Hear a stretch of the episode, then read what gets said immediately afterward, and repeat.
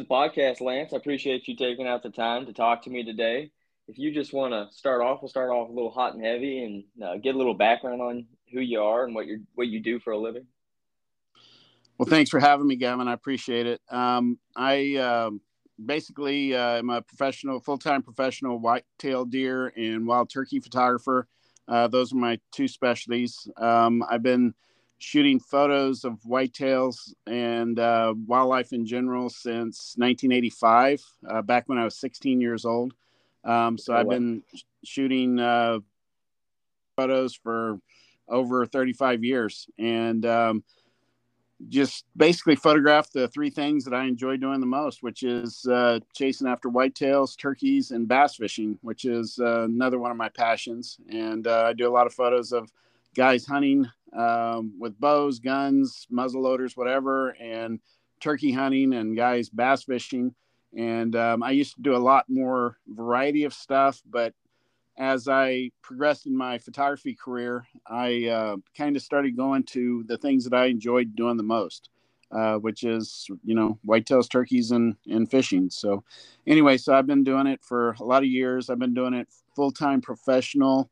I started uh, I sold my first photo. I started shooting photos at 16, sold my first photo at 19 years old, and uh, after photographing for three years, and then um, went part time professional at 21 while I was still going through college, putting myself through a, a marketing, uh, business marketing degree. And uh, then uh, I graduated at 24, even though I was, you know, paying my own way through college and uh, paying for my apartment and all the all the expenses with that um, out of my parents' house um, after 21.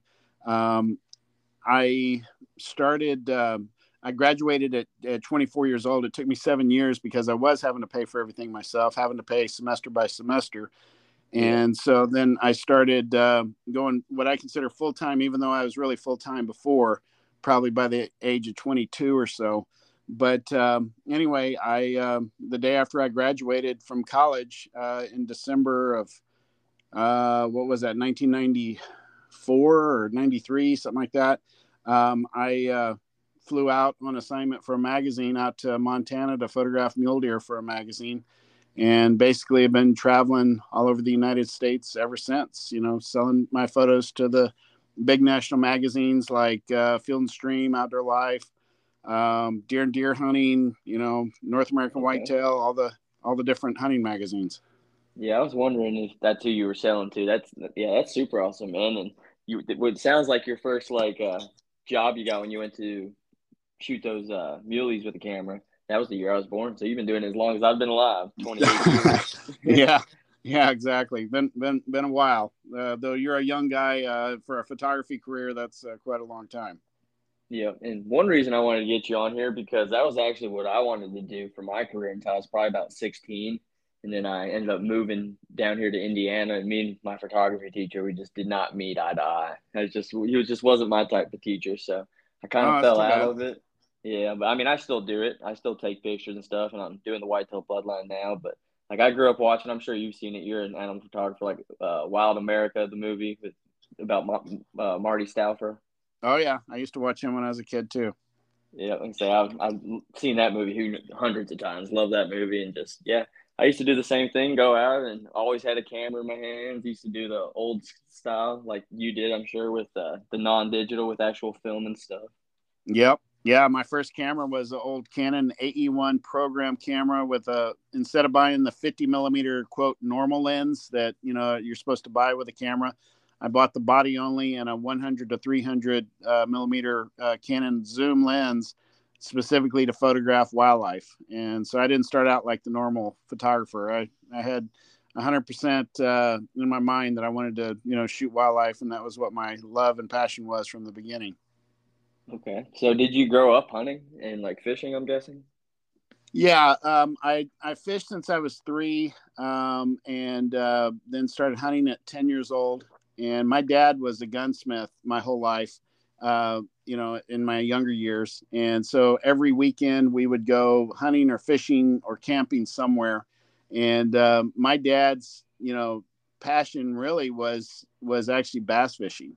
Um, okay. and so that i grew up doing that. Um, as a kid, you know, my dad didn't, you know, make a ton of money and doing what he was doing, and so we would, um, we couldn't afford the, you know, hunting here in Texas because Texas was high dollar hunting. You know, even back then, you know, like to go shoot a, a buck was like five thousand dollars. You know, and now they're oh, yeah, ten thousand dollars and more. You know, here in Texas, so we really didn't have the money to do that.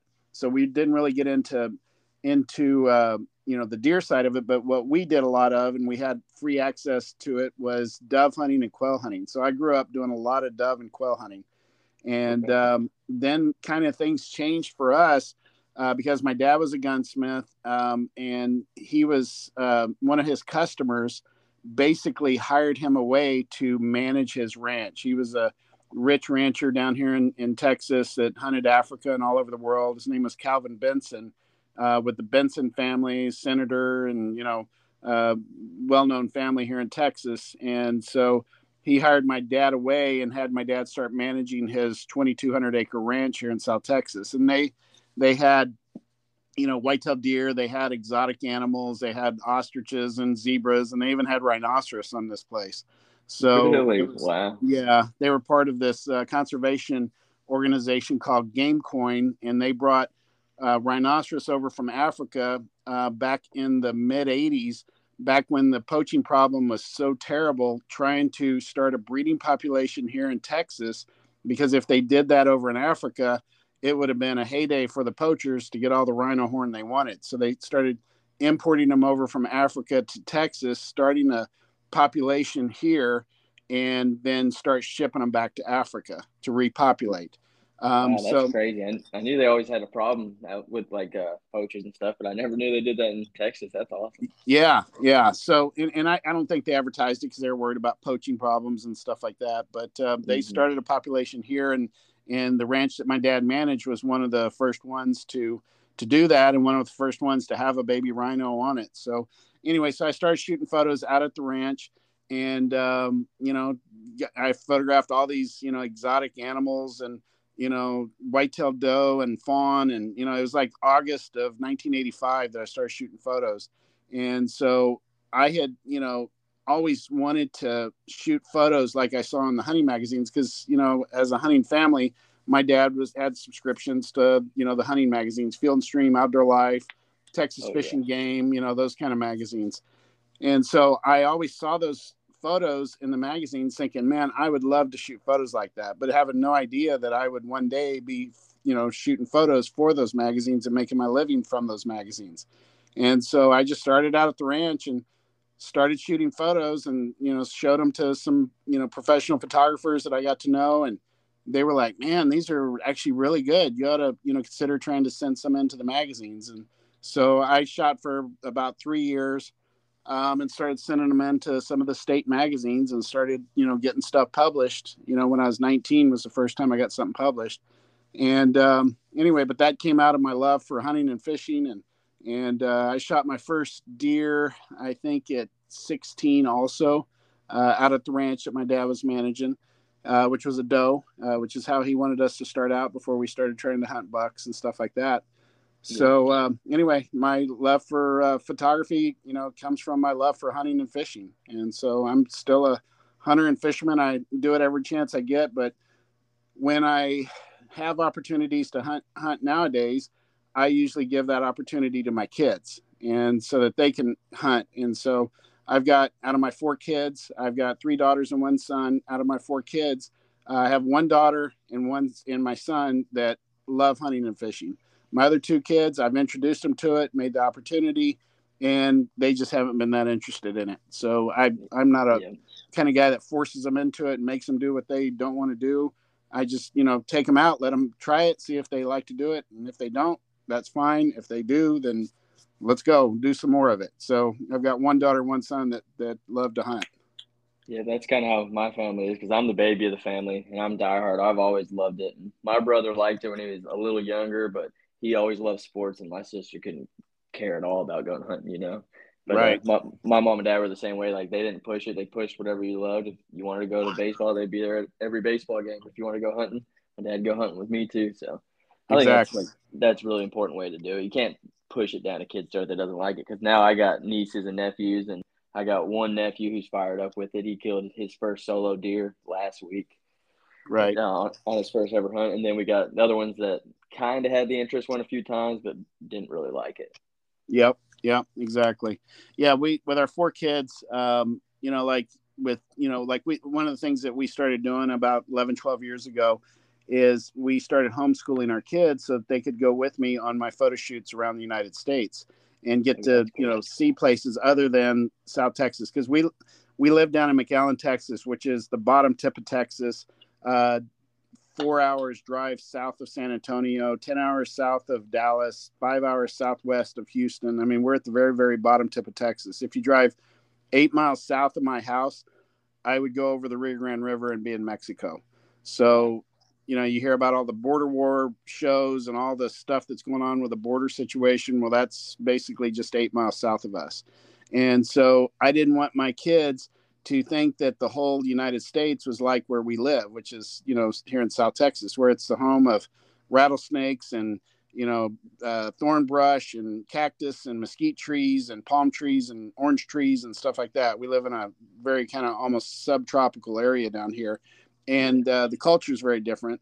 And so I wanted them to see the rest of the United States, the Midwest, the Eastern United States, the South. I wanted them to go out west, and so we did all those trips uh, while they while we were homeschooling them, and we wanted to make opportunities available to them when we were back home. Like you know when they were, um, you know, wanting to get into music or whatever, we had them in orchestra, and you know let them pick out the instrument they wanted. But if they after a year they weren't interested in it, we had them finish the year but if they wanted to continue with it, then they could. And one of my daughters did violin for a number of years. My other daughter did the cello for a year. She decided it wasn't for her. She wasn't enjoying it, so we didn't make her finish out, you know, all four years of high school doing that. So yeah. just, you know, kind of figured out what their bent was, what they were interested in, and then had them, you know, do what uh, what they enjoyed doing. And so now I've got my oldest that's a, a chef. She's out in California um, then my second daughter is a photographer in Calif- uh, Colorado, and and actually not a wildlife photographer, believe it or not. She actually does uh, wedding and portrait photography. And then my third daughter, good money in that. Yeah, and then a lot more than wildlife photography, that's for sure. Mm-hmm. And uh, then my third daughter is actually in college. She just graduated back in May, uh, and she's in Alabama, uh, going to Bible college out there. And then my son, 16, he's at home and we're still homeschooling him. And all he thinks about is hunting, fishing, shooting uh, guns at every opportunity and trying to be outdoors as much as he can. Hey, it must be something about the babies in the family because that's how I am. I've always just been jacked up with it. Like my dad used to climb up a climber with me. Like I remember we were being like 30 foot in the air, but he tells me it was only about eight foot off the ground at the highest. right. Yep, yep, yeah. He he loves it, and he's kind of a mini me. So, anyway, he he wants to be out there every day if he could. He was just hunting coyotes uh, with his best friend uh, on Saturday um, for that uh, friend's birthday. That was what they wanted to do for his birthday was go out and hunt coyotes, and they called in three but didn't kill any. But uh, anyway, they uh, he he loves it, and anything having to do with guns or hunting or fishing, he's he's into it. He's into fly fishing now. Is his big thing. Okay, yeah, I've done that time or two. It's it's pretty hard. I haven't like spent enough time to be good at it. Yeah, yeah, exactly. So one question I got for you: You're obviously getting pictures of these absolute giants, like some of the bucks people just dream of, and you're one of the honestly the best whitetail photographers I've ever seen. Like I've sat there and went through your photos many times, just like gazing at like the just awesomeness of your photos. So uh, a lot of people will wonder like, how are you getting up so close to these bucks, and like like where are these properties at? If that's not asking too much. Well, like what style properties? Say it again. What was the last thing you said? Just like the style of a property. Is it like the private or public or? Um, I photograph all over the United States. The thing is on on Instagram and that kind of thing, uh, Facebook and LinkedIn and some of the different pages I've got you're seeing photos basically that I've shot over the last 25 years. So you're not seeing what I shoot on a daily basis. And, and a lot of okay. people must think that. Um, but I figure for every 12 times I go out, I get one day out of 12 times or 12 days that is great and maybe two or three good days. Um, but for the most part, the photos you're seeing on Instagram are from the great days. And so you're seeing like one out of 12 days, and there's nothing to show anybody because I don't take any pictures on the bad days. So yeah. people don't realize how many days go into the photos that they're actually seeing on Instagram. And I'm just posting the great days over the last 25 years. And most of the photos you're seeing uh, have been since 2007, which is 15 years, um, you know, from 2022 and um, there you know that's when i went digital because before that i was shooting film from 1985 till 20 2006 then 2007 i switched to digital and you know never never went back to film. Um, and so you're seeing photos of deer from private property public ground um, every kind of place you can imagine i do photograph some high fence deer i photograph a lot of low fence deer uh, or no fence, you know, quote wild deer, whatever you want to call it. Um, mm-hmm. And I photograph on a variety of places uh, because I've got to photograph to make a living at what I do. You've got to photograph the animals that your customers want. And the magazines basically want like Boone Crockett size deer, like 160 or better, preferably 170 or better size deer, but they don't want them too big. And so you can't photograph like pin deer where it's like these small properties and stuff or small little pins and stuff like that because the deer tear up the the brush and the trees and all that. And, you know there's nothing no underbrush or anything like that and it doesn't look natural. You got fence in the background and the deer nowadays are so monstrously big at such a, a young age it's really hard to find places to photograph deer that are kind of normal size in that 160 class or better 150 or better size range and that are mature, you know, that aren't one and two years old with a 300 inch rack, you know, like they're, they're doing with a lot of the pin deer nowadays. So anyway, so I go to the high fence places I go to um, is, you know, usually 400 acres to tens of thousands of acres. And um, so it's on bigger properties where they're like hunting preserves and stuff like that, but they're not, um, you know, they're not uh, small pen type situations like a lot of people think. Those deer uh, on a lot of the places are hunted for six months of the year with high powered rifles from August in velvet all the way through January in the snow. And so those deer don't want to die just like deer on the outside don't want to die in the wild. And so they are hunted for much more much longer time frame than deer on the outside. And actually I've got places where they are so unbelievably spooky if they hear the camera click one time, they're turning inside out, running the other way. Wow, and, really? See, I wouldn't have thought that. Yeah, and I, I actually, you know, a lot of these uh, landowners that have a high fence place, they also have um, their own property that they hunt for themselves outside of the high fence. You know, like, like let's say that they've got a thousand acre uh, high fence hunting preserve. They'll have another, you know, couple thousand acres that's their hunting, you know, property for their for themselves or they'll have clients that want to go on the outside and hunt, you know, quote wild deer. Those deer are so much easier to photograph than the deer in the high fence because they have so little hunting pressure on them. The ones on the outside, they get bow hunted for a couple of weeks or a couple of months.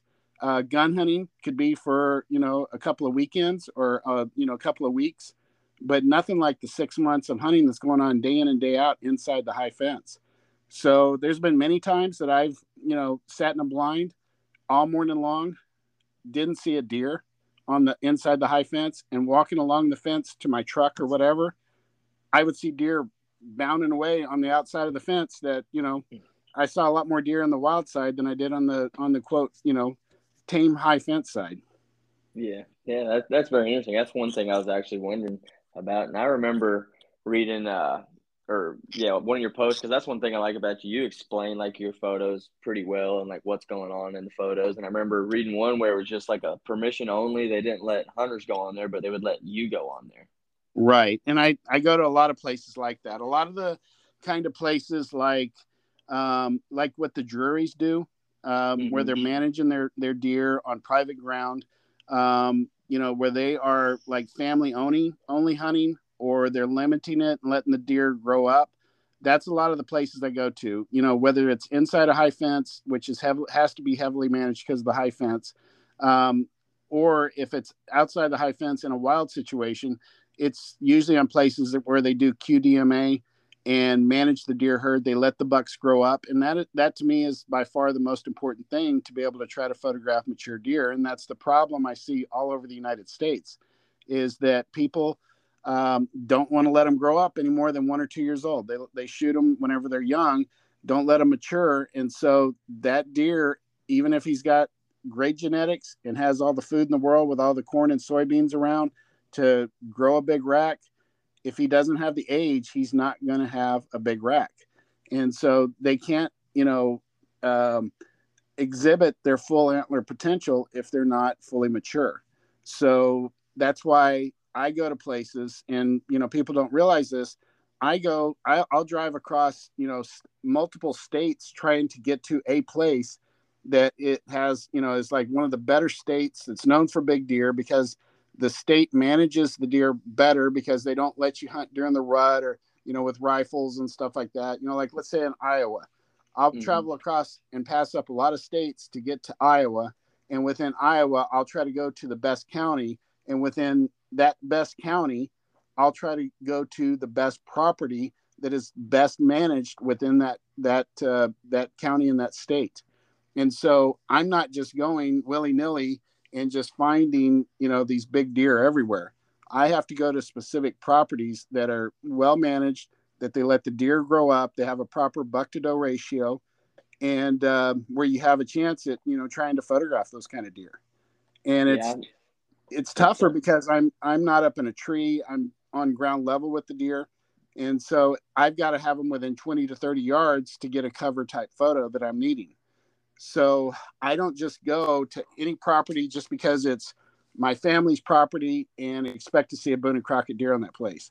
I'm traveling past all those properties, going to places that people dream of going that's, you know, let's say down the road from them that is unhunted and some old grandma that owns it and he's never allowed hunting ever in that place. And there's big deer that grow up because they mature there. They, they get to, to live their full lives out. And so th- I get to go to those kind of places because grandma might let me go in, but she's gonna not going to let a hunter go in because you know she doesn't want her little pets, you know, killed or whatever, you know. Oh, so, oh, yeah. so anyway, so I get to go to places that most people, you know, never get to go to. So that's how I get to photograph a lot of these really big deer. One thing I'm curious, since you traveled all around the country, if you could give like two or three states for like the best quote unquote like wild whitetails, what states would you pick just from your like photography side?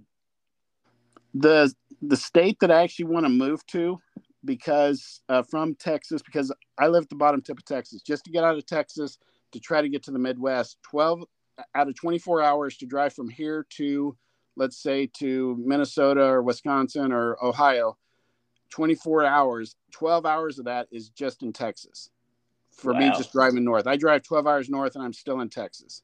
And so the rest of the other 12 hours of driving is through, you know, a half dozen, you know, Midwest states.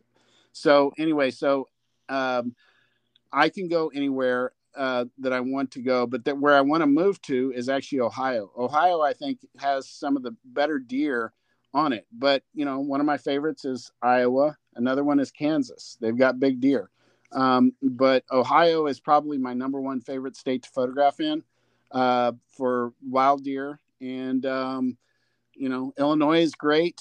Uh, Wisconsin is, is really good.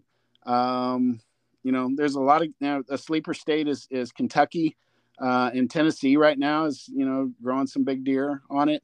Um, but I would say if I had to pick my top three, it would be Ohio, Iowa, and Kansas. And if I had to pick my top number one, it would be Ohio.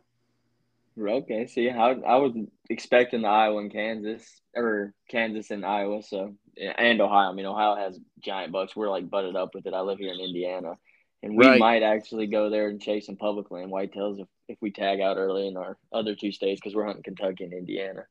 Yeah, well, I love photographing in uh, Indiana. I've photographed a lot of big deer there. Um, all over the you know all over the state you know and y'all got a lot of agriculture and all that kind of stuff and you know y'all have got big deer there in indiana as well and that's one of my other you know i, I photograph in you know i don't know how many states i haven't figured out how many states i've photographed in total but you know like uh, one of my biggest trips that i i did was where i hit 18 us states and went to three or four Canadian provinces and put 40,000 miles on my Suburban in four months' time. And um, so, and then I also was gone uh, a month during the spring uh, chasing turkeys and a month in the summer doing bass fishing photos. So I was gone six months of the year. But that was uh, back when I was single and didn't have any kids and didn't homeschool kids. So now, you know, I travel for, you know, a month to two months to three months uh, during the, you know, fall and winter and uh, with the family. And, um, you know, that, that it's changing, you know, I, we got kids that are leaving the house and graduating and, you know, I'm about to head out for a month with my son uh, to go photograph, you know, mid October to mid November, trying to get the fall colors up in Ohio and and uh, be there the last couple of weeks, and then go to uh, Michigan and Wisconsin for the first two weeks of the rut. And um, so anyway, so it's it's changed up, um, and I'll you know do some other trips later in the year. But um, anyway, um, you know I've gone as long as six months gone. Uh, the other six months of the year trying to sell the photos. But in this day and age, that was back in the film days. In this day and age, I've got to be in the office much more because basically, instead of me sending my film rolls of film out to a processor to process the photos and to have them ready as slides for me to send out to magazines, now I'm the processor and I have to do all the color corrections and all the stuff in my computer once I shoot all these photos. So I'm actually in the office more than I'm out photographing in the field. And a lot of people think, I'm out there every day frolicking through the tulips with Bambi, but I'm I'm really in the office most of the year. Um, and I, I just get out kind of during the prime times, you know, fall colors and rut and stuff like that, depending on what I'm wanting to get, or if I'm trying to get, you know, velvet photos or shed and velvet, I'll travel in late August and early September, trying to get that and try to get early season deer, hard antlers with, uh, you know, green vegetation in the background. That's September timeframe. And every year I'll change up my trips and try to go a different time of the year to try and get what the magazine editors are wanting or what I haven't, you know, what I didn't photograph the year before. You know, like if I want to do snow photos, you know, I'll go in December and try and get that, maybe January. So uh, anyway, so I every year it kind of changes up, you know, where I travel and how long I'm gone. Yeah, yeah, that's awesome. And one thing about guys like you that are really good at your job is you just make it look easy. Like you were saying, like everybody thinks you're out there frolicking, just chasing Bambi and everything, but you spend like many, many, many hours without getting that one shot you're looking for. And I'm sure you had to go through hundreds and hundreds of pictures before you find that one that like the the magazine's gonna want for a cover photo or one of the issues or something like that. It's just yeah, yeah, it's a lot more a lot methodical of, than people think. Yeah, you shoot a lot of photos that you know are just you know they're not cover photos, but maybe they'll be good illustrative photos for the inside, like for an article or something like that. Um, but you know, cover photos, you you know, those are few and far between. It's hard to hard to get those kind of photos, and and uh, that's you know a small percentage of what you sell overall. You make your living basically through the inside photos for the magazine because they pay a lot less for the inside photos but there's a lot more places in the magazine inside for those photos. And so that's kind of your bread and butter is the you know um, inside photos or the meat and potatoes i guess you could say of your income. Um, they pay less but there's a lot more of them and so you make your money off of that. And then kind of the you know the the cake and the ice cream as the covers whenever you can get those and you know i've been fortunate to be one of the main cover photographers to have you know probably as many or more covers than you know most photographers that are you know I'm competing against. And uh, like Field and Stream and Outdoor Life, I think I with uh, Outdoor Life, I think I've got 20 covers with them, and um, with that uh, Field and Stream, I've got 29 covers with them. So I've got they're owned by the same company. That's 49 cover photos I've had with them, and uh, then I've had you know hundreds of others with the other magazines out there deer and deer hunting north american whitetail american hunter all the all the different hunting and fishing magazines out there so so anyway so that's kind of what my specialty is uh, as far as even within whitetail deer and turkeys and bass fishing is i'm considered more of a cover type photographer but also somebody that shoots illustrative photos for the insides and what i've got to do is i've got to think about page layout for the insides because you got a two page spread, but you got a gutter down the middle where the magazine's basically glued or stapled together. And so you've got to think, okay, I need to put the deer off on the right or the left side, not in the middle, so that you know his rack isn't split right down the middle through that gutter. And so you got to think about page layout, which you have to do for covers also. You got to think about the masthead or the um, the title of the magazine, like Field and Stream at the top, and then all the cover blurbs around it. They don't want to have photos that have branches that are in sharp focus behind the deer. They want to have blurred out backgrounds so they can lay their text over it and and have uh, the photos kind of or the the words pop out uh, around the deer, you know, and have the deer kind of pop out in the middle and of the cover. So you got to think about page layout. There's a lot of that kind of stuff that may not be artistically, you know, for composition, you know, may not work out with rule of thirds and all these rules that they've got for composition and art and photography, but it works good on a magazine page. So that's something else I'm constantly thinking about as, as well as, you know, how to how to shoot the photos for my intended target, which is the magazines. Yeah. So that's and, what I do. And uh, you you talked about it a little bit, but do sometimes like the magazines like ask you to get a certain type of photo, maybe a certain area or style buck or something like that? Well, how how it works basically, we've got to have photos pre-shot before they know what they need, because basically a magazine works um, when they're wanting photos. They're wanting photos four to six months before the magazine comes out. So like I just got done with but most of my photo submissions for the year during the summer, late late spring, early summer, or through the whole summer. And basically, they're asking for photos of like let's say fall colors for the October issue. They're asking for those photos like in June and July. Okay. And so I can't go out and shoot photos of what they're wanting for that issue because there's no fall colors back in June or July. So I've got to have those shot at least a year in advance. And I've got to figure out what they want before the editor wants it. And so they're constantly, you know, kind of recycling through what they're wanting. I know that every year they're going to want photos on a like a, a June July issue of deer and velvet. I know that in September they're going to want deer and hard antler with uh, green vegetation in the background, early season type stuff for like their scouting issues and that kind of thing. I know that in October they're going to want fall color deer. Uh, then in November they're going to want deer and rut with grays and browns and winter in the background. And then I know in December, January issues they're going to want deer and snow. So I know that I need to shoot that kind of stuff and shoot new stuff every year, but I can sell them photos that I've shot in the past. They don't you know, a deer doesn't ch- change its hairstyle or their glasses style or any of that kind of stuff.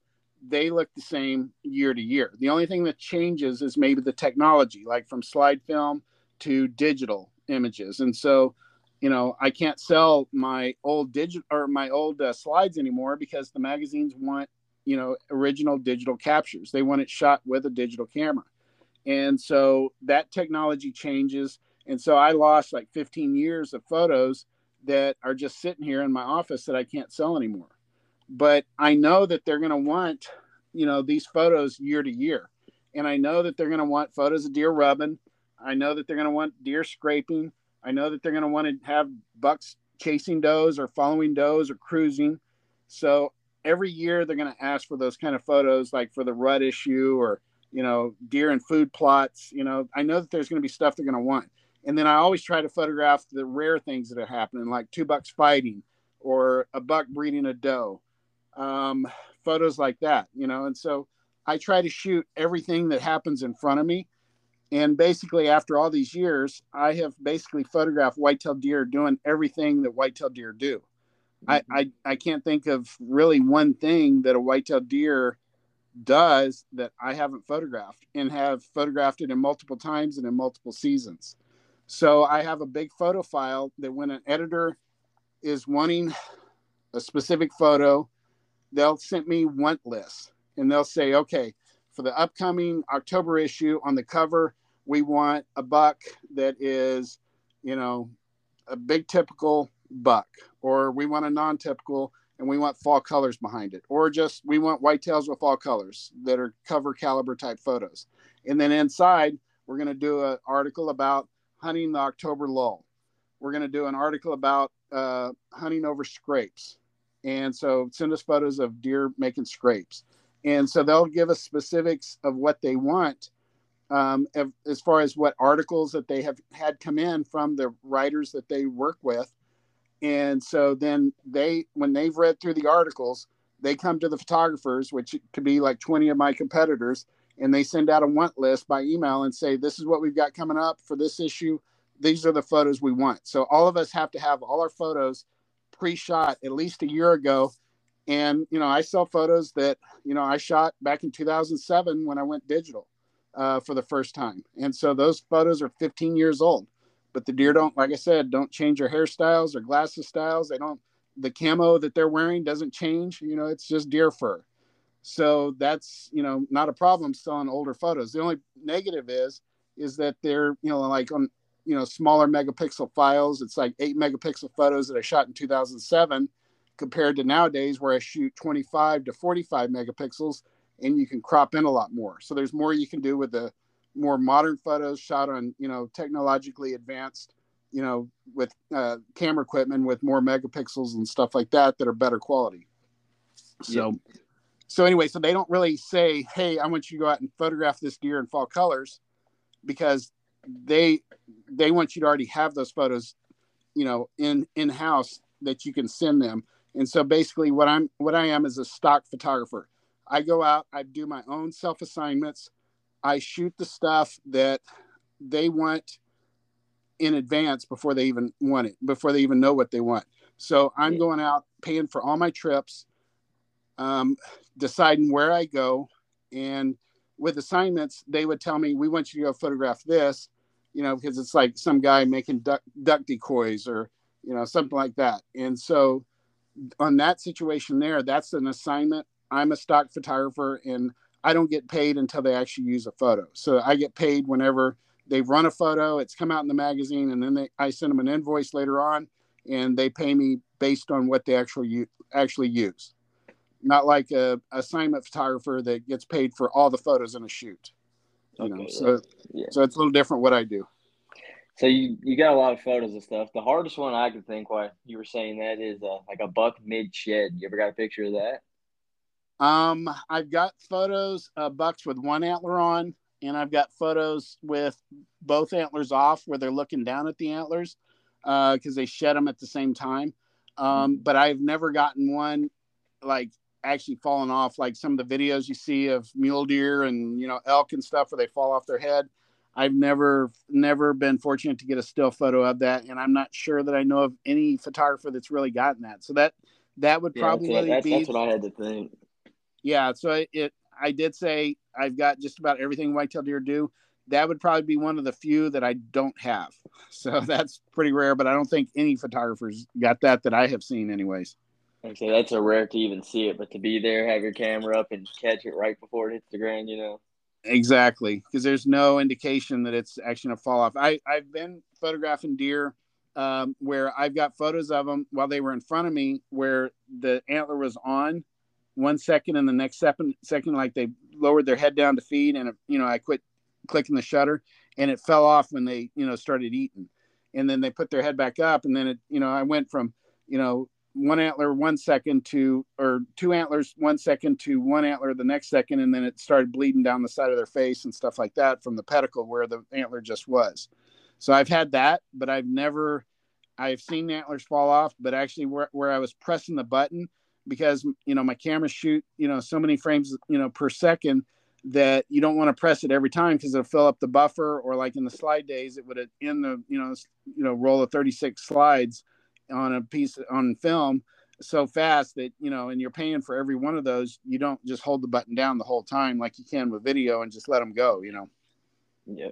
I can say I, I figured that had to be a really hard shot, but I'm, I'm sure if somebody got it, a lot of magazines would want it, you know? Yeah, yeah, exactly. Yeah, and I've had, you know, requests for deer shedding, you know, antlers and stuff like that. And I've got photos of deer, you know, that have one antler on, one antler off, and, you know, or two antlers off and, you know, bleeding, you know, from the pedicles and stuff like that, looking at the antlers and that kind of thing. So I've got those, but not the actual falling off their head kind of thing.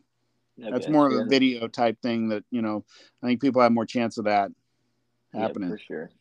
And uh, I don't want to keep you too long, but one thing I kind of want to talk about is like if, there's any stories or like memories when you were photographing that just like stick out of something like crazy that happened. Doesn't even have to be whitetails, just like some weird or cool moments that just stick out in your brain from your 35 plus years.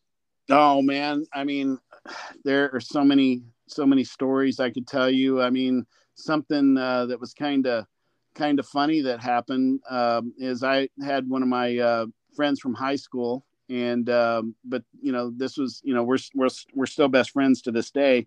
But uh, he and I went rattling, um, trying to photograph some deer here in South Texas, and uh, we were behind a cactus, and we were rattling and hitting the horns and you know hitting the brush around us and stuff like that.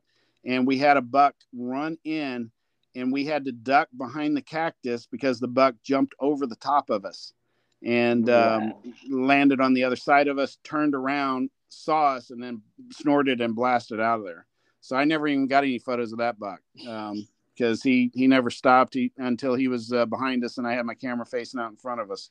So that was a that was a pretty crazy uh, situation. Um, you know, I've I've had uh, all kinds of cool stuff happening. Uh, I mean, my favorite thing in the whole world is when I take my kids out hunting and, you know, they shoot something that, you know, we've been hunting for a long time and, and uh, they, you know, get a, you know, monstrous smile on their face when they, you know, shot their first deer or, or uh, wild hog or something like that. And so that's probably my funnest experiences out in the, out in the woods.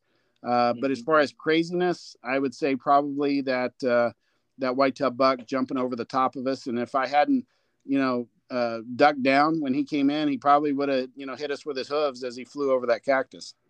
Yep, I've always heard Texas is a really good place to rattle, and it sounds like it worked that day. Well, there, there's there's one reason why it's good, and that's because in Texas we have basically been doing what they're doing in the Midwest, or more people are starting to do, is the QDMA, Quality Deer Management we were the ones that started that back in like the 1960s and 70s here in Texas and starting to let the deer grow up to maturity and to have a proper buck to doe ratio. Yeah, I have rattled... the early days of like the uh, National Deer Association, right? I, I, think I remember reading upon that. Like a couple guys started, and then that's what branched off to be the National Deer Association. It, it might be. I, I really don't know, but um, basically, we you know had you know it's it's kind of a kind of a love hate relationship because you know here in Texas we're 98% private ground, 2% public ground. So the bad thing is for like a poor kid like me that didn't have a you know parents with a lot of money to be able to pay for a five thousand dollar hunt back in the 80s. Um, there's not much public land, which a lot of states, you know, Indiana, Pennsylvania, a lot of places have, you know, public land where you can, you know, go hunt whenever you want or you can apply or whatever. And here in Texas, we have very little of that. And especially down here in South Texas where I am. So, um, so that that's good in the respect that there's a lot of private landowners that have good reason to manage the the hunting on the ranch and manage, you know, because it's not so much deer management, it's more people management uh, keeping people from pulling the trigger on deer. And so that's what they can do here in Texas with the large properties is they can say, okay, you're going to go out with a guide and you can't shoot anything under five years old or six years old. And, you know, some places down here, they don't shoot them until they're seven and a half or older. And really? um, I've never heard yeah. of them being that old. That's crazy. yeah. One of the ranches that I photograph on down here in South Texas is the Las Raíces Ranch. I don't know if you've heard of that place. Mm-hmm. Um, but uh, you know, it's 4,200 acres. It's a totally native herd. They never put any outside genetics in or anything like that, and um, they don't they don't shoot five and six year old deer. They wait till they're seven and a half years old, and they've got a buck on on the property this year that um, last year he was a, a 240 inch non-typical at six years old they let wow. the deer live. They were they were they were wanting to see what it'd be at seven because in their in their experience of owning this place since the 80s, they found that most of the deer on their ranch peak out at seven and a half years old. Well, this year we had a bad drought during the during the spring when the deer were growing their antlers, and that deer, because of the drought, at seven years old, he went down to where he's like in the low 200s this year. So I talked to landowner the other day, and he said, "You know what? I'm going to let him live till eight, and I think he'll, you know, uh, be bigger, you know, than he was at six. Um, there's some places I've been on and seen some research um, uh, that they've done on Texas ranches um, with like net gunning deer every year. And uh, some of them don't uh, grow their biggest rack till 10 and a half years old. Um, yeah, where, I feel like that's different for us in the Midwest. I feel like I feel like seven. you're probably going downhill after seven here in Indiana. That's that's typical, but it, it does happen. And yeah. so anyway, so you know, some ranch, a lot of ranches, most ranches will wait till they're 5 mm-hmm. A lot of them will wait till they're six. Some of them till seven and a half. And um, you know, I've seen, you know, they've got photos of these deer year after year. I'm one of those guys that I try to be a little more reasonable, but I'm not the landowner, of course. But my thoughts are wait till the deer is at least five and a half. Because when he's four and a half, he's right on the edge of maturity let him get to at least five and a half before you you decide to shoot him. It's it's tough because you got neighbors and all that kind of stuff that are going to possibly kill that deer. But if you shoot him, there's a zero percent chance of him making it to the next year and getting a little bigger. And I I know there's a lot of people that just say shoot whatever deer. That's fine if that's what you want to do on your property. Go shoot every one and two year old that walks out in front of you. But don't gripe that you don't have any mature deer on your place because they're not you're not going to have mature deer unless one happens to come from another property or something and happens to you know stumble across you know in front of you so anyway so you know that's that's my philosophy on it if you want to grow big deer and those are kind of the places i concentrate on are the places that do have people control and or people management and they don't shoot them when they're one two three years old you know some places might shoot them at four but the best places I go to wait till they're at least five years old. And once they're five, they're mature. Uh, they may get a little bigger at six or seven. Um, but, you know, I, I'm my personal standard is a buck that's at least five and a half years old whenever I'm hunting myself.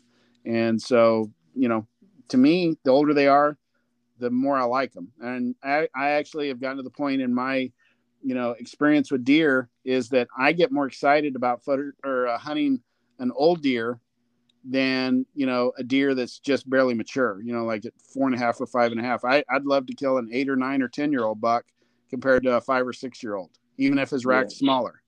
yeah. smaller because uh, he's degressing in size. So anyway. Yeah it's kind of funny you, you, say that because on my uh, family property it's just a 26 acre property. It's like high pressure and we've lived there.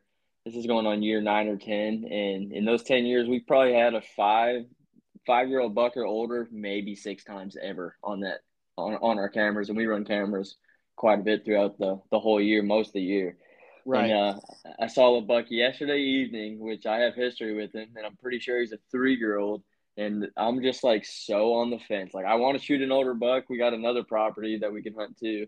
But he's just it's it's like he's such a border he's a good three year old but i want a little more of a mature buck like you're talking about but I haven't been hunting as long as you either, and I've only killed two bucks with a bow too. So if I had a yeah. bow in my hand and uh, he walked out and it was good footage because I'm self filming, I might let it go. I might right. might let the arrow go. It's just one of those things. In the moment, I'm going to decide because I watched him for about 20 minutes last night. He was he was basically in range, just sitting in thick stuff, and was filming him, filming him. And yeah, I, I, when I see him with my own eyes, I guess I'll make that decision. But I would like to pass him, but it's easier said than done. Well, here here's the thing. Uh, years ago, um, North American Whitetail had done a, a study on what the percentage chance is that a buck will make it to the next year. And if you have a buck walk under you from this study, and this was back in the late 80s, early 90s, I remember reading this, and they said that in that article and in the research that they had done, that if a buck that's one and a half years old walks under your tree stand and you don't shoot it, there's only a 25% chance that he won't get hit by a car, he won't die of EHD, or he won't get shot by the neighbor, you know, ac- across the, the fence from you, you know, mm-hmm. or, or down the way, you know, on the next property. More than likely, there's a 75% chance that that deer is going to not, is going to die by the next year.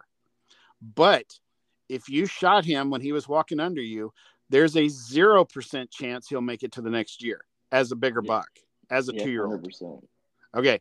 Now, if that deer makes it to two and a half, with only a 25% chance to make it to three and a half years old, he's only got a 25% chance again making it to three and a half years old without dying for whatever reason hit by a car getting shot by a neighbor whatever. Every year 25% and you got to think that's a 25% chance of the year before. So when they make it to five years old a big mature buck like uh, the what is the indiana record buck the huff buck or whatever it's called? Yeah, yeah i did a podcast with him he's a real cool dude. Yeah and that buck there to make it to that age isn't 25%, you know, just that year. If you take 25% of one and a half and 25% of two and a half and 25% of three and a half to make it to whatever age that deer was, five and a half years old, let's say, it's only like a, you know, 2% chance that that deer, you know, made it to that, that age by yeah, you not shooting it as a one and a half year old. Imagine if that huff buck was shot at one and a half years old as a little tiny eight point.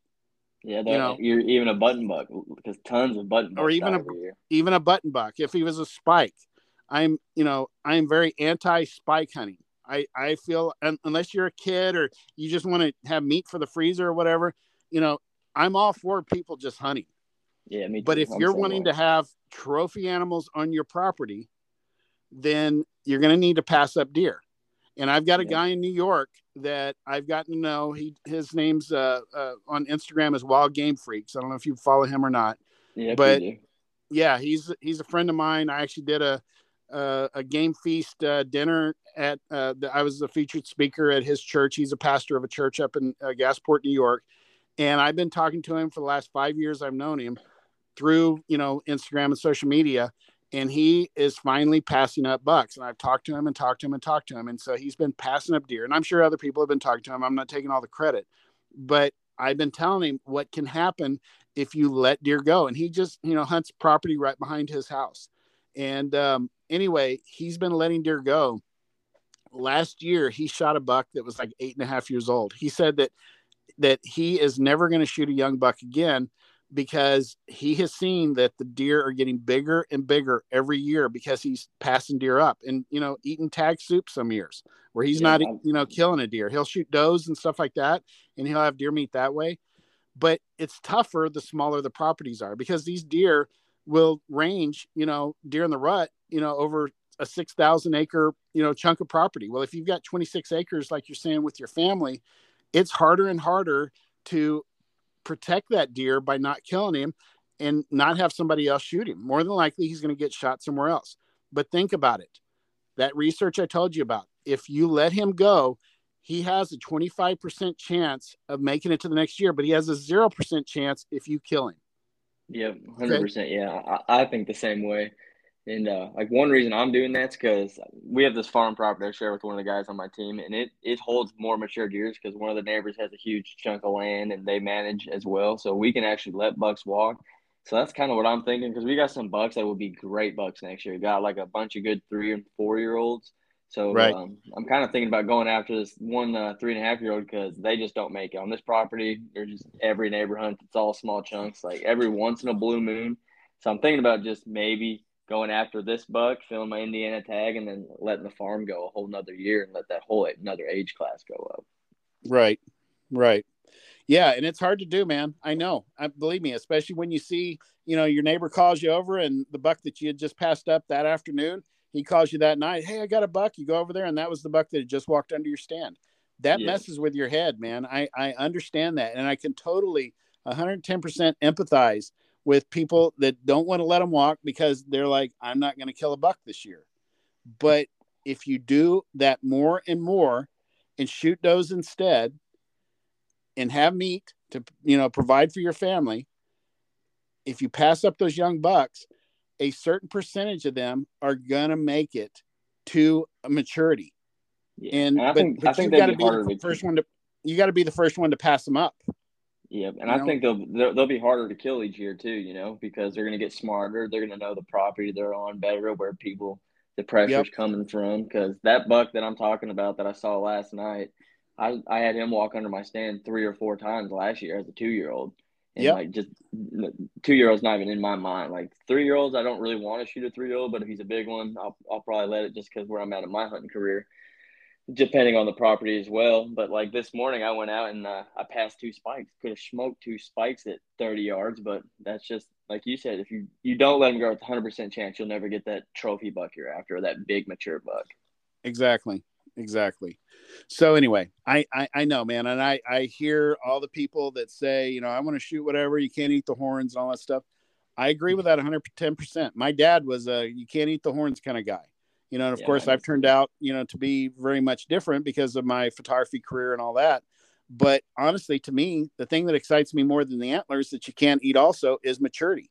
I mean yep. those old bucks don't taste nearly as good as the young ones do and the the young bucks don't taste nearly as good as the does do. And so you know i'd rather hunt a mature buck to make room for for another young buck to have the food that that eight year old buck that's a you know, or a 10 year old buck that's, you know, got a little tiny six point rack or whatever, because he's regressed from what he had at his, at his uh, full antler potential at five or six or seven years old. I'd rather shoot that deer just because he's the smartest deer in the woods and the, you know, hardest exactly. one to kill. That to yeah. me is what excites me, not rack size anymore. What excites me is maturity. And so that's why I, I preach the, uh, waiting until they're mature. But man, I understand it with kids. My, my son, a couple of years ago shot his first buck and he was a little little two year old you know 90 inch buck. And um, anyway I, I i didn't begrudge him for that. I, I want yeah. him to shoot that kind of deer. You know i want him to have that excitement. If that deer excites you then then kill it. But yeah, after exactly. you get some experience and it you know it's just shooting a buck just to show on social media or whatever and it's a two year old little eight point that's a you know 110 inches man that buck will be so much bigger if you'll just let him go you know, it would mean so much more to you if you shot that more mature buck, especially if you had history. Like, even though I'm talking about this three and a half year old, this other property, we're chasing. Uh, he's five and a half at the minimum, but I believe he's six and a half. He's just uh, he's not a real good genetic eight point. He's just your normal right. eight point, not real long tines, but he's got a probably this year a four or five inch drop tine. So this really? is year yeah year three chasing him and we got so many pictures of him and we've hunted him. We've seen him with our eyes a couple times, but he's just smart and he's staying a step ahead of us every year. But we think this year is going to be the year. We switched up a lot, stayed off the property a lot more, and just thought a way more in depth, being more methodical, trying to get at get after him. But right. for me, I'm like secondary on that property. I can't go hunt it whenever I want. So you know. Gotcha. Yeah, I understand. Yeah, everybody's got their own situation and their own reasons why they shoot deer at certain ages. I don't I don't give people guilt over that. I mean, oh, I I I will pat everybody on the back and tell them congratulations, give them a hug, give them a, a high five, give them a handshake for killing whichever deer that they decided to kill. Um, which some guys kind of try to shame you and stuff like that. I but I have seen, you know, that you know what a deer can grow into because I photograph deer all the way from a year and a half all the way until they die at 12 years old and I can see how they, you know, progress and what they will move into and change in just one year. And so, oh, yeah. because I have seen that, and most people don't have that opportunity because they see a buck and they just shoot it, you know. Mm-hmm. That's the things that that is so great about wildlife photography and, and photographing whitetails at close range, like I do, sitting in a blind, totally blacked out inside, is I get to see these deer up close for a longer period of time than even bow hunters do because I I let them stand there in front of me until they decide to leave or feed or whatever they are, if it's a food plot or whatever. I'm not shooting at them as soon as I get a good shot at them. And so I get to see deer in situations most hunters don't get to see. And so I also, because I'm not shooting them and I'm on properties that the landowner's letting them mature until they until they try to hunt them, I get to see those deer go through their immature years at one and a half, two and a half, three and a half, four and a half, and I see what they turn into each year, how much, what percentage of growth that they make jump from one year to the next. And that to me is so cool and something that I have seen. And so I just want to take every person, all 57,000 followers on my Instagram with me to these properties I photograph because I, I, I really feel like if people could see what I get to see on a, you know, day in and day out basis when I'm on a property, that they wouldn't want to shoot him at one and two years old because they would be like, "Wow, I had no idea that buck would get that big if I just let him let him go." Yeah, and their body size are just crazy once they and their body size. The amount of meat that you get is so much more too. Yeah, like because we got this one buck we call Pretty Boy. He's only a three year old this year, but he went from a hundred, probably hundred and ten inch two year old to he's probably one forty five this year, and that's just from two to three. So I would love right. to see him get to four, and once once he gets to four, I mean he's he's big enough. We're probably not going to be able to pass him just because, especially my one buddy, he just got back into hunting. He hasn't killed a whole lot of bucks, but if we can, if we can just give him one more year and he gets to that mature at four, like uh, he might he might blow up to one eighty. You never know. Yeah, it's hard to say. It's hard to say.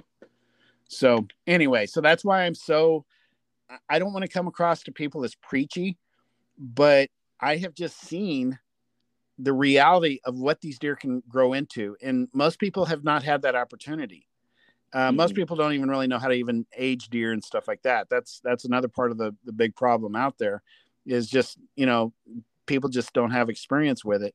But the thing is, if people could just see what these deer, how much bigger they can get from one year to the next at whatever age they are, and what they could grow into at maturity, it would blow people's mind and they they wouldn't have the desire to shoot them at such a young age because they could see what they will grow into and just and shoot does instead. You know if you're wanting just a meat meat buck or whatever shoot a doe if you can or whatever. I mean every state's different. They got their tag regulations and all that kind of stuff. I totally understand that. But if you could just let them try to grow up a little bit more, man, people would see the difference. And a lot of people doing the QDMA and you know the the you know uh, management of a whitetail herd on their property or whatever they are they have seen what it'll do and it's getting to be a bigger and bigger thing but there's yeah. still so much of the country you know like new york state. I photographed in new york a couple of years ago and you know most of the deer that are shot are one and a half and two and a half years old in that state. I think it's like a 75 or 80 percent of the deer herd is you know one and a half and two and a half years old that is shot statewide and yeah. uh, i got to photograph on some property up there that is public ground but it's unhunted and um, they i was photographing in this one spot and there was this buck that was seven and a half years old and this buck was like 175 inches he was like a mainframe nine with some forks and stuff like that. Just really, really big deer. He was probably almost 300 pounds. Wow. Right next to him, because I was photographing him like in October when they, you know, he was still letting other bucks around him and stuff like that. Um, there was two other bucks in the area. They were both six pointers. One of them was a five year old. One was a six year old. They were six year olds or six pointers, uh, like the year before. I mean, they were what you would call cull bucks. Yeah. And so this deer here, he wasn't that big because necessarily so much because of age over the other deer. Because at six years old, he was about the same size, maybe about five inches smaller. But the thing is, he had the genetic potential to grow bigger antlers than the other deer at the same age. Mm-hmm. So, anyway, I'm not saying that every deer that you let go by you is going to grow into a Boone and Crockett deer. Nope. But the more that you let go, the percentages say that a certain percentage of those are going to have higher quality genetics than some of the other deer. Because the majority of those deer are going to have genetics of being at most 125 inch eight point. That's all they're going to be their whole life. Yeah, that's kind of how that drop tine buck is. He's bigger than that. He's he's got long beams, but his tine length he doesn't have very long tines. Right, and that that may be as big as that buck ever gets. But the thing yeah. is, you don't know that until he's mature, and you don't know. You there's no way you can tell at one and two years old what a deer is going to turn into as a you know five or six year old buck. So the important thing is let them grow up. Quote, cull them if you need to at and a half years old before you make that decision, or six and a half years old, and let the ones that are you know big tens or you know 12s or whatever or they have kickers or drops or whatever let those guys definitely mature and those are you know like your trophy bucks but the you know don't try to think you can figure out what a deer is going to look like at one and two years old because you have no clue yep exactly and every deer is different like you were just saying too like some like that buck i call home or pretty boy he blew up and gained i don't know 30 or 40 inches at least in one year and he's only a three year old he's still not even mature Right. There, there's a buck here in South Texas that I started photographing early on in my career. And the first year I photographed him, um, he was three and a half years old. He was 100 and 130, maybe 140 class, clean eight. That was three and a half years old. The next year at four and a half years old, he jumped up from, you know, like 130 inches to like 165 inch 13 point. He went from an eight point to a six by, he was like a six by five with like a couple of kickers or something. So he had mm-hmm. 13 points total, but he was basically like a, a five by six. Okay. So he, you know, the saying once an eight pointer, always an eight pointer, that's total bull. That on some deer that that is true, but mm-hmm. for the most part, deer fluctuate in size. And this deer is a good example of it. So at three years old, 130 to 140 inch eight point. Four years old, 165 inch, um, 13 point, six by five mainframe. At five and a half years old, he was a 13 point again, six by five mainframe. Everything got bigger. He was like 198 inches gross from at five years old. So he jumped like 30 inches each year from three years old to four years old to five years old. Then at six years old, we had a bad drought here in Texas. I mean, it was a bad one. That buck went down to a 160 inch nine point. Okay, mm. so hmm. he lost like almost 40 inches of antler because of drought, not because it wasn't a peak year. Six and a half, he should have had as bigger a bigger rack than he did at five and a half. Yeah. Then at seven, we had good rain and he went up to like 175 inch. Uh, he was like a five by five mainframe, but he dropped, he developed a drop tine that year and he had never had a drop tine before. It was only about three inches. It was a small one, but he had that drop tine that year. I photographed that deer all the way until he was 13 years old they never wow. killed that deer on the ranch. And really? so that's crazy at, old. At seven, he was 175 inches. Um, one of his coolest racks was actually his 10 year old rack. Like I was telling you then, it wasn't way bigger, but what's cool about his 10 year old rack is he was a mainframe five by five. He was probably 180 inches in size, but his beams that usually swept up on the ends that year at 10 years old swept down like drop tines. And he had like these S curve beams on the end of his end of his beams and made him like that was one of my favorite racks he ever grew was at 10 years old. But um, it wasn't bigger than his five year old rack. He, he actually peaked out at five. I think he could have you know had an even bigger rack at six. But uh, everything came together at five and a half where he had the genetics. He had um, the the rainfall and the food to eat. And um, anyway, he he you know everything came together for him to grow his biggest rack at five. Could he have been better at six? I think so. Could he have been better at seven if he had the rainfall that he had at five and a half years old? I think he would have been even bigger at seven. But then after that, he was pretty much you know like a, a five by five from there on. Um, but anyway, once an eight point, always an eight point is sometimes true. Sometimes bucks, that's all they grow is eight yeah. point racks. But you know the ones that have the superior genetics and you're playing a numbers game you're trying to let as many bucks go by you at one and two and three years old to try to make it to at least four or five years old so that they can express their full genetic potential y'all don't have the the problems with drought up in the midwest as badly as we do here y'all do have it and you're going to have years where the deer aren't going to grow as big because they don't have as much nu- nutrition. The corn isn't as nutritious. The soybeans aren't as nutritious the forbs and browse that they eat in the woods isn't as nutritious. It's not growing as much. Um, but we deal with it a lot more here in, in Texas than y'all do because we have bad droughts that'll last for 10 years um, yeah, yeah. sometimes. Um, y'all don't have that as much, so you don't have as many bad fluctuations downward as we do.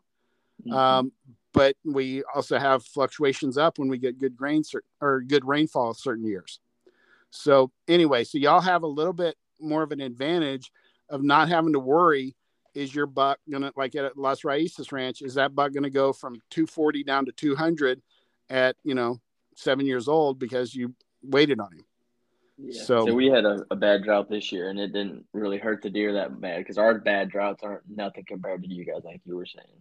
Right, right like we still get rain, but I mean, throughout the summer we didn't get much rain. But our bucks, they're not hurting. This is one of the best years I can remember for anybody. Like all the buddies I talked to, we all still got giants this year on, on cameras at least. Right. Yep. But Lance, man, I appreciate it. I don't want to take too much time. I actually really enjoyed this, learning more about you because, like some people just figure maybe you're just a photographer. You only like taking pictures of deer, but I like hearing the other side of it, like how you got into it and uh, how you got your passion and everything you're doing. And it's just awesome, man. You're one of the best in the game, and I'm gonna stay looking at your photos. I love them. Thank you. Well, I appreciate you having me on. I enjoyed talking to you today. Yep, and um, is there if anything you want to plug? Like I know you do some certain things, like you get real close to these whitetails, so you even have your own like whitetail dreams buck up close like master class and stuff. So I don't know if you want to talk about that for a second or anything else you want to talk to yeah, actually, um, you know, if anybody wants to follow my, you know, pages and stuff like that on Instagram, just look under Lance Kruger. Uh, it's the at symbol Lance underscore Kruger. Uh, I'm on LinkedIn also. Just look under Lance Kruger Photography. Facebook, I'm also Lance Kruger Photography. Uh, my website is uh, lance-kruger.com.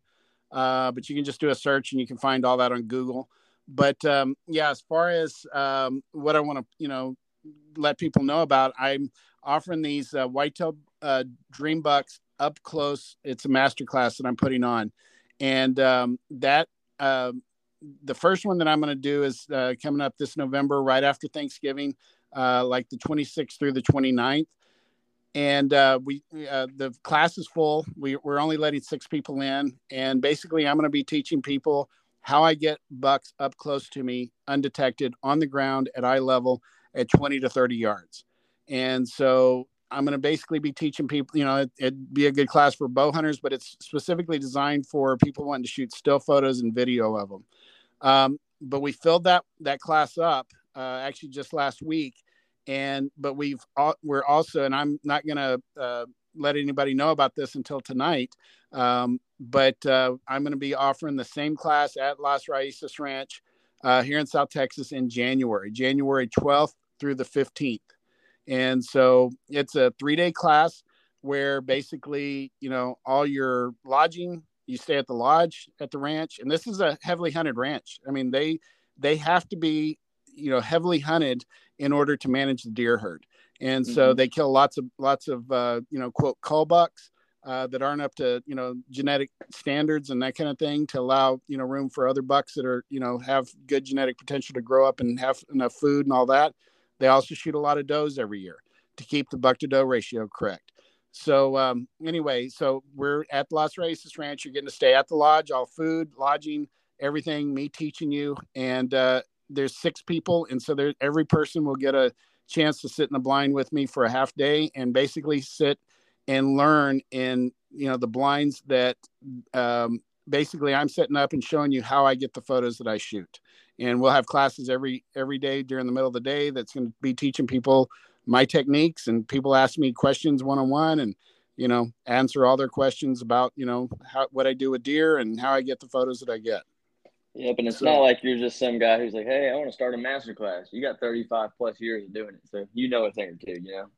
Yeah, I, I, I think a thing or two. I got quite a bit uh, to pass along. So um, anyway, so I'm I'm going to be doing more of these in the future, um, and uh, you know, instead of just South Texas, I'm hoping to expand it to other other states and you know offer it uh, in the Midwest or you know South or Eastern U.S. and maybe out west. You know, I don't know, but um, anyway, that's what I've got going on. Also, another thing that I do is um, I've got calendars that I uh, produce every year, and um, I'm uh, needing to work on those here uh, real soon, and I'm hoping to have those ready by the end of the end of October to sometime in November. Um, and so I, will have those on my website where people can uh, order those.